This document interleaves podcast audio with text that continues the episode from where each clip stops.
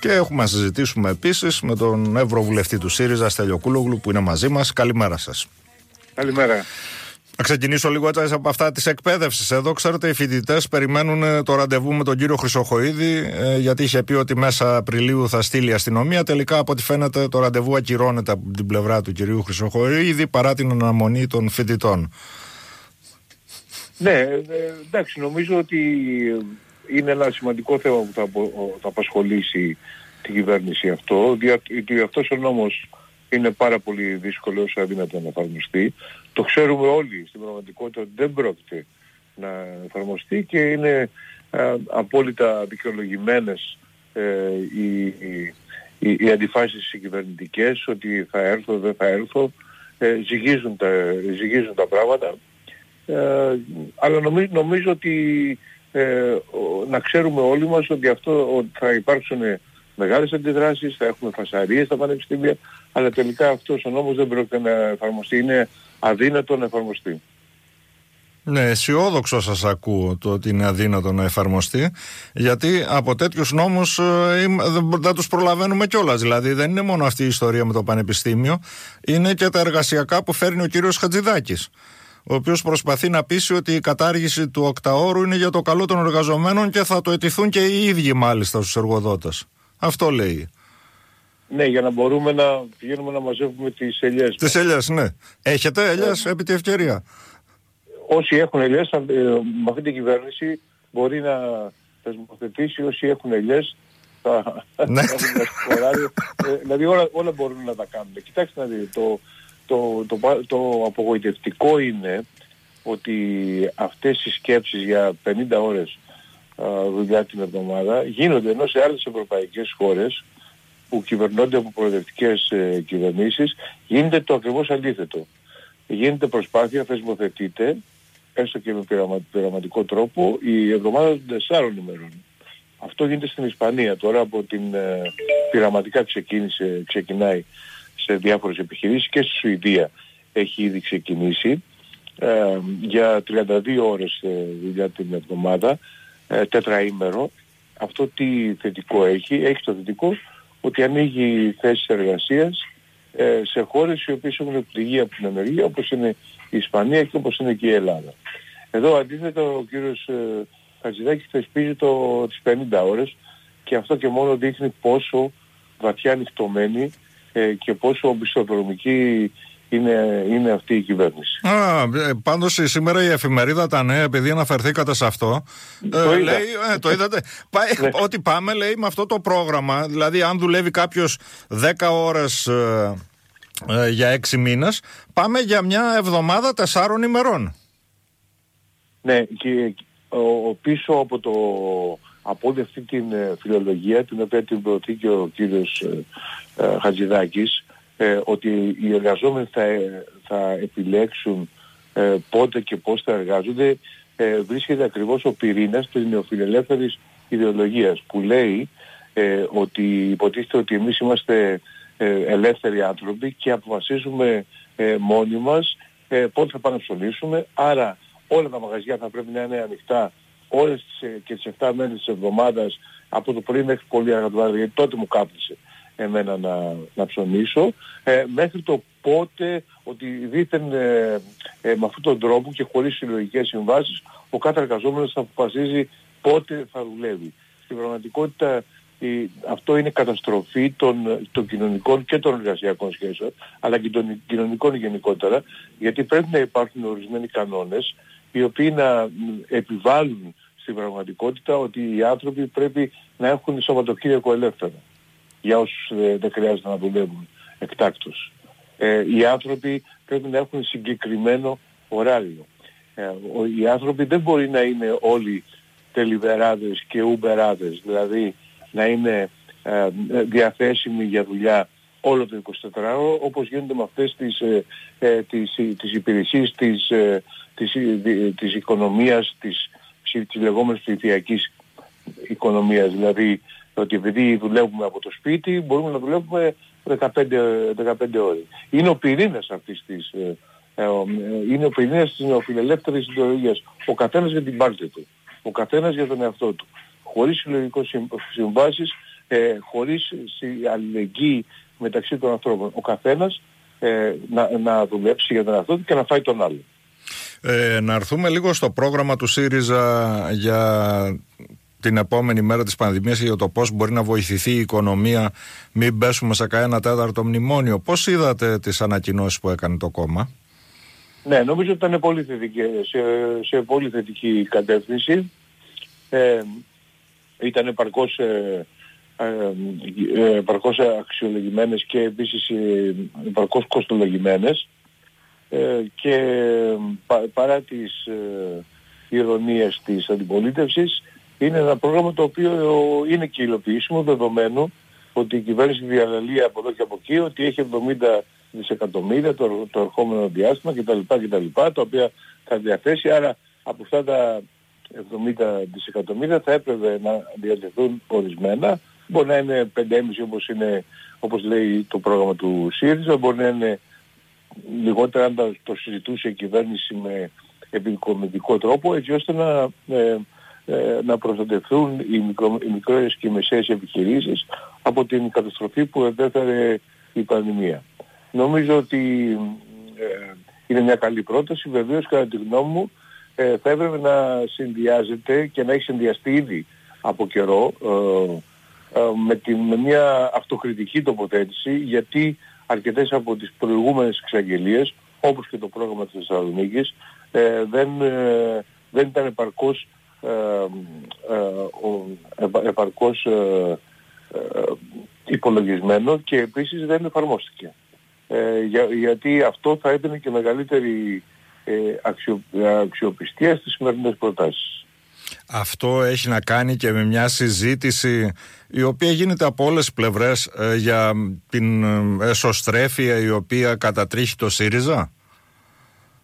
Ναι, νομίζω ότι μία από τις αιτίες της εσωστρέφειας είναι ότι δεν έχουν, δεν, δεν έχουν υπάρξει, δεν έχει υπάρξει μια επαρκής συζήτηση με αρχή, μέση και τέλος και τέλος θα πρέπει να έχει τελειώσει ήδη τώρα ε, για τα αίτια της ΣΥΤΑΣ και, και για τα αίτια της δημιουργίας αυτού του αντισύριζα μετόπου που συνεχίζεται ακόμα ε, και που είναι και μία από τις βασικές αιτίες που ο ΣΥΡΙΖΑ ε, δεν ε, ανεβαίνει στις δημοσκοπήσεις παρά την καταστροφική πολιτική της πιο φαύλης και ανίκανης κυβέρνησης που είχαμε από τη μεταπολίτευση και μετά. Αυτά δεν έχουν δεν έχουν γίνει. Θα έπρεπε να είχαν γίνει. Ε, είναι, είναι καιρός να γίνουν, όπως επίσης είναι καιρός ε, να υπάρξει επιτέλους ε, ένα συνέδριο ή αν όχι μια ε, πανελλαδική αντίστοιχη διαδικασία η οποία να κλείσει τα εκκρεμή πολιτικά ζητήματα του χαρακτήρα κτλ. έτσι ώστε να τελειώσει όλο αυτό. Δεν μπορώ να καταλάβω γιατί το συνέδριο έχει πάει πίσω και έχει πάει πίσω και έχει πάει πίσω και ακόμα και τώρα ε, δεν, δεν υπάρχει μια σαφέστατη ε, πορεία και ένα χρονοδιάγραμμα προς το, προς το συνέδριο. Δεν θα γίνει τελικώς ε, το συνέδριο. Έχει αποφασιστεί να μην γίνει το συνέδριο. Ε, και αν έχει αποφασιστεί να μην γίνει, πώς θα λυθούν τα εκκρεμή ζητήματα έτσι ώστε και αυτοί που έχουν διαφορετικές απόψεις να δουν ότι είναι μειοψηφία και να βαδίσουν με την, με την πλειοψηφία. Αυτό πρέπει να γίνει στην πραγματικότητα και αν δεν γίνουν αυτές οι διαδικασίες θα υπάρχει αυτή η εσωστρέφεια, θα παράδειγμα στο ζουμί μας ε, και θα κάνει η Νέα Δημοκρατία ό,τι κατέβει στο, στο κεφάλι όπως αυτά που κάνει.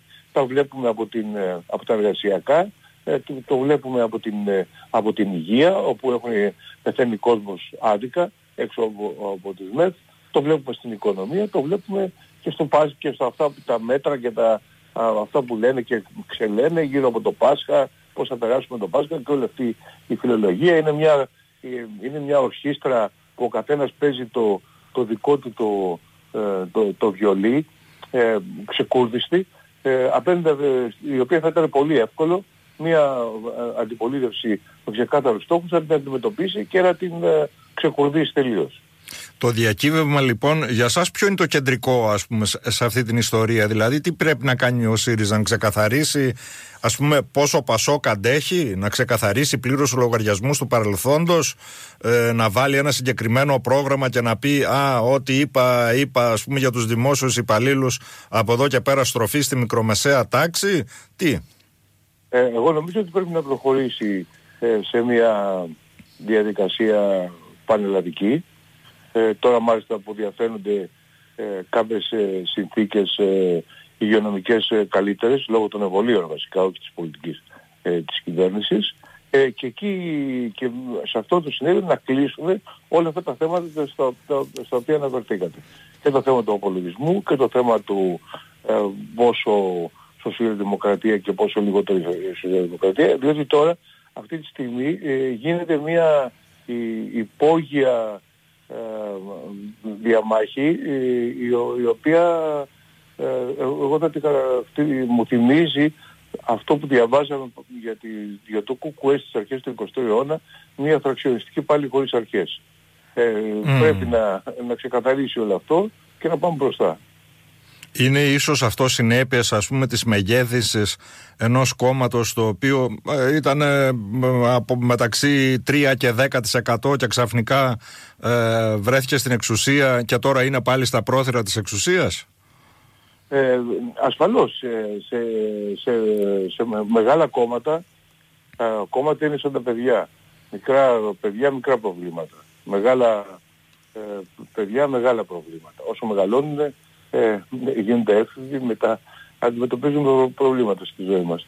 Το ίδιο είναι και τα κόμματα. Τα μεγάλα κόμματα έχουν και μεγάλα προβλήματα, αλλά υπάρχουν και γι' αυτά και μεγάλες Ε, και αυτές τις μεγάλες απαιτήσεις ε, θα πρέπει να οι, οι, οι ηγεσίες των μεγάλων ε, κομμάτων ε, σε αυτές να, να, δίνουν, να δίνουν απαντήσεις και να τις ικανοποιούν. Έτσι, έτσι γίνεται και μόνο έτσι τα μεγάλα κόμματα μπορούν να, να, να ξεπεράσουν προσωρινές ήττες και αποτυχίες και να ξαναέρθουν στην εξουσία. Και γιατί να έρθουν στην εξουσία; Να έρθουν στην εξουσία όχι για την εξουσία την ίδια, γιατί νομίζω ότι και αυτό κάπου υπάρχει θολά, σε μια θολή ατμόσφαιρα, αλλά να έρθουν στην εξουσία για να κάνουν καλό στον κόσμο, για να, ε, για να βελτιώσουν την, ε, την κοινωνική δικαιοσύνη ε, σε μια χώρα που, που δυστυχώς βασανίζεται στα χέρια μιας ολιγαρχίας και των πολιτικών της εκπροσώπων,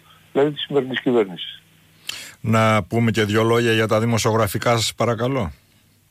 Γιατί ναι, η υπόθεση ας πούμε της δολοφονίας Καραϊβάζ ε, η οποία από ό,τι βλέπω συνοδεύεται από μια πληθώρα ας πούμε ε, αποκαλύψεων για ε, αναφορές που έχει κάνει η ΚΙΠ για εμπλοκή εισαγγελέων, για έρευνες, για απαντήσεις του Καραϊβάζ ε, και τα λοιπά. όλα αυτά βεβαίως πάνω στο σώμα του συναδέλφου ο οποίος δολοφονήθηκε ε, και δεν είναι πια εν ζωή. Είναι ένα κορυφαίο ζήτημα νομίζω και του τυχαίνει δεύτερη φορά του κυρίου Χρυσοχοίδη δολοφονία δημοσιογράφου ε, ως υπουργού.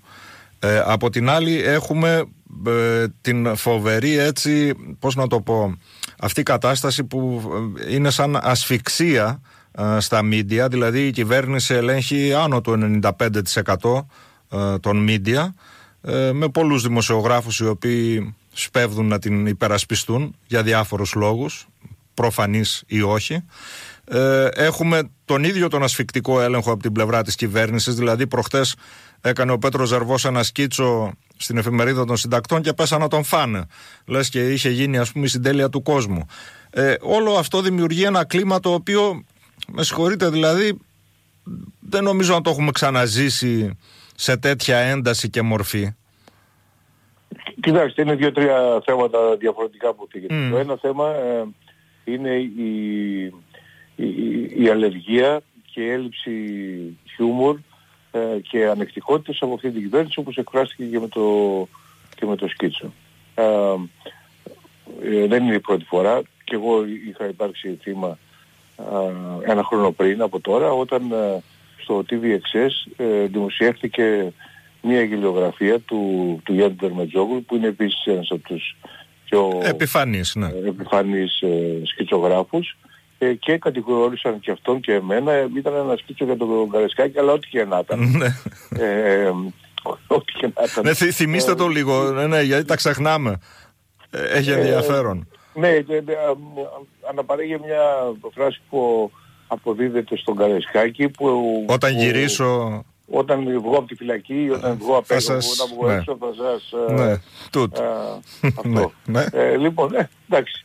Ε, δηλαδή, αν δει κανείς, ας πούμε, τι δημοσιεύεται στις γαλλικές γελιογραφίες, παραδείγματος χάρη, ε, δεν είναι τίποτα. Δηλαδή, αν διαβάσει το Σαλί Ευντό, το Κανάνα ναι, όλες αυτές τις ε, εφημερίδες που είναι που τις διαβάζει όλη η γαλλική κυβέρνηση και γελάει μαζί τους. Ε, είναι, είναι απίστευτο ότι ε, εδώ για μία γελιογραφία, παλιότερα ήταν ένα, ε, είχε και ο Σαμαράς τη γη διότι ήταν μια γελιογραφία η οποία ο ίδιος την, την εξέλαβε ότι είχε, έκανε παρέπεμπες στις σεξουαλικές του ε, δραστηριότητες, ικανότητες μάλλον.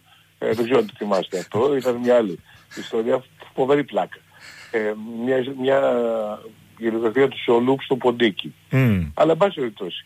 Ε, το ένα είναι λοιπόν ότι έχουν αλληλεγγύη απέναντι στη διαφορετική, ε, διαφορετική άποψη και αυτό χρειάζεται ακόμα και για τις, για τις γελιογραφίες που θεωρούνται παγκοσμίως ε, μια ιερή αγελάδα που δεν ε, πειράζει κανένα. Ε, κανένας. Η, η Ελένη Βλάχου παραδείγματος χάρη έλεγε ε, ας πούμε ότι οι, οι γελιογράφοι είναι οι πιο ελεύθεροι άνθρωποι στην εφημερίδα και κανείς δεν μπορεί να τους πειράξει. και το έλεγε μια συντηρητική εκδότρια η οποία όμως είχε και μια συνείδηση αποστολής και μια, είχε μια δημοκρατική κουλτούρα.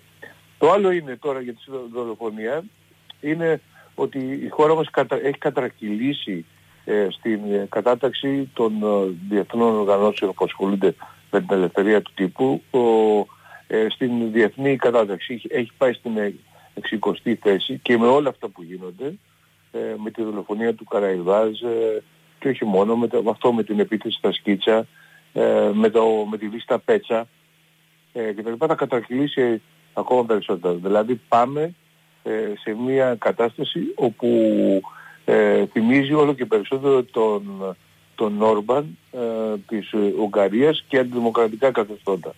Ε, πολύ περισσότερο όταν ε, ο έλεγχος των μέσων ενημέρωσης και των δημόσιων αλλά και των ιδιωτικών μέσω φιλικών ολιγαρχών είναι ίδιος ή ακόμα και πιο μεγάλος από ό,τι είναι στην Ουγγαρία, στη Σλοβακία, στην Πολωνία κτλ. Ε, έχουμε ένα πάρα πολύ ε, σημαντικό πρόβλημα ε, εδώ πέρα και θα το, το, θα το βρούμε μπροστά μας και πρέπει να υπάρξουν δημοσιογραφικές αντιστάσεις ε, σε, σε, αυτό. Αυτό είναι και το μοναδικό όπλο δηλαδή από ό,τι καταλαβαίνω. Αυτό λέτε. Δεν υπάρχει κάτι άλλο. Δηλαδή ο καθένας όσο μπορεί ας πούμε να ανθίσταται απέναντι σε αυτή την απέλαση. Με, με ατομικές αλλά κυρίως με συλλογικές, με συλλογικές πράξεις. Μα έτσι γίνεται. Δηλαδή στην, ε, ε στην ε, ε, σε αυτές τις χώρες της κεντρικής Ευρώπης όπου υπάρχει μεγάλο πρόβλημα δημοκρατίας και ελευθερίας στο μέσο μαζικής ενημέρωσης οι δημοσιογράφοι έχουν οργανωθεί και κάνουν σε συνδυριστικά ε, site που στηρίζονται στους ε, αναγνώστες, στηρίζονται στις συνδρομές των, των αναγνωστών τους οι οποίοι τους υποστηρίζουν φανατικά mm. γιατί θεωρούν ότι πρώτον η δημοσιογραφία δεν είναι δωρεάν και δεν είναι δωρεάν. Η ενημέρωση δεν είναι δωρεάν και πράγματι δεν είναι δωρεάν. Απαιτεί επαγγελματίες δημοσιογράφους που να, να, έχουν αξιοπρέπεια, να μην εξαρτώνται από, ούτε από τα οικονομικά συμφέροντα, ούτε από τον διευθυντή τους, να μπορούν να λένε όχι.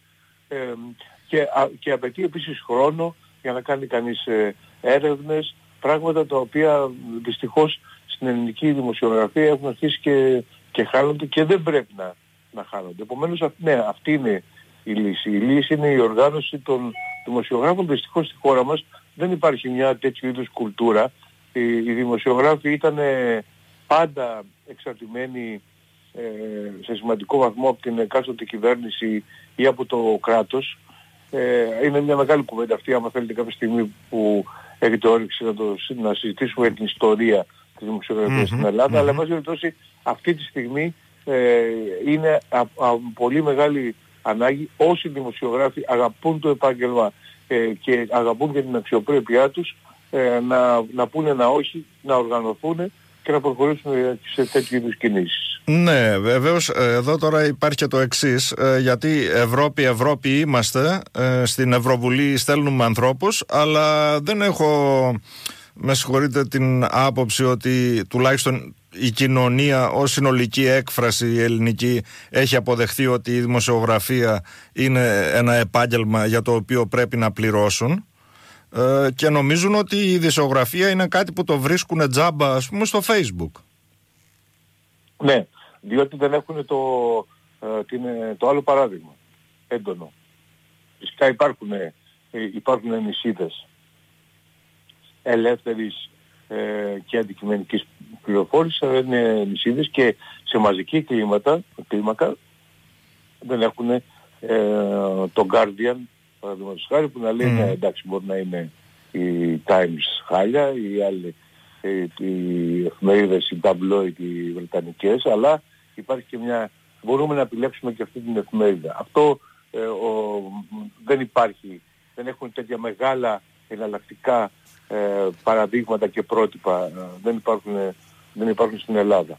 Αλλά κάποια στιγμή, ε, και βεβαίως η, η, όλα αυτά τα τελευταία χρόνια, η υποβάθμιση της δημοσιογραφίας παράλληλα με την ε, αδράνεια να μην πω τίποτα χειρότερο των δημοσιογραφικών σωματιών που έπρεπε να υποστηρίζουν την ελευθεροτυπία, έχει δημιουργήσει μια εικόνα ότι οι δημοσιογράφοι είναι ε, ένα, ένα είδος περίπου που, που λέει ψέματα, αποκρύβει τις ειδήσεις κτλ. Αν δείτε, μα αν δείτε όλες τις έρευνες ε, στη, στη, της κοινής ε, γνώμης, η, τα μέσα μαζικής ενημέρωσης είναι τελευταία σε αξιοπιστία. Ε, ο, Έτσι είναι, ναι πρώτα πίσω και από το στρατό, το, την αστυνομία, ε, οτιδήποτε θέλετε. Δηλαδή βάλτε όλη την εκκλησία, βάλτε όλα κτλ. Οι, οι ειδήσεις ακόμα των, των τηλεοπτικών ε, ε, σταθμών κάθε χρόνο χάνουν 10-15% της ε, θεαματικότητάς τους. Γιατί ο κόσμος ε, από, τους γυρίζει την πλάτη. Ψάχνει για εναλλακτικά πράγματα. Ο κόσμος καταλαβαίνει ότι κάτι δεν πάει καλά, αλλά δεν ξέρει τι ακριβώς δεν πάει καλά, γιατί δεν είναι δημοσιογράφος ούτε ειδικός των ΜΜΕ και δεν έχει ε, πολλά εναλλακτικά ε, παραδείγματα να, να γυρίσει προς αυτά. Ευχαριστώ για αυτή τη συζήτηση και θα τα ξαναπούμε. Σας καλημερίζω. Καλή δύναμη ε. σας εύχομαι και σε εσάς. Ευχαριστώ και εγώ.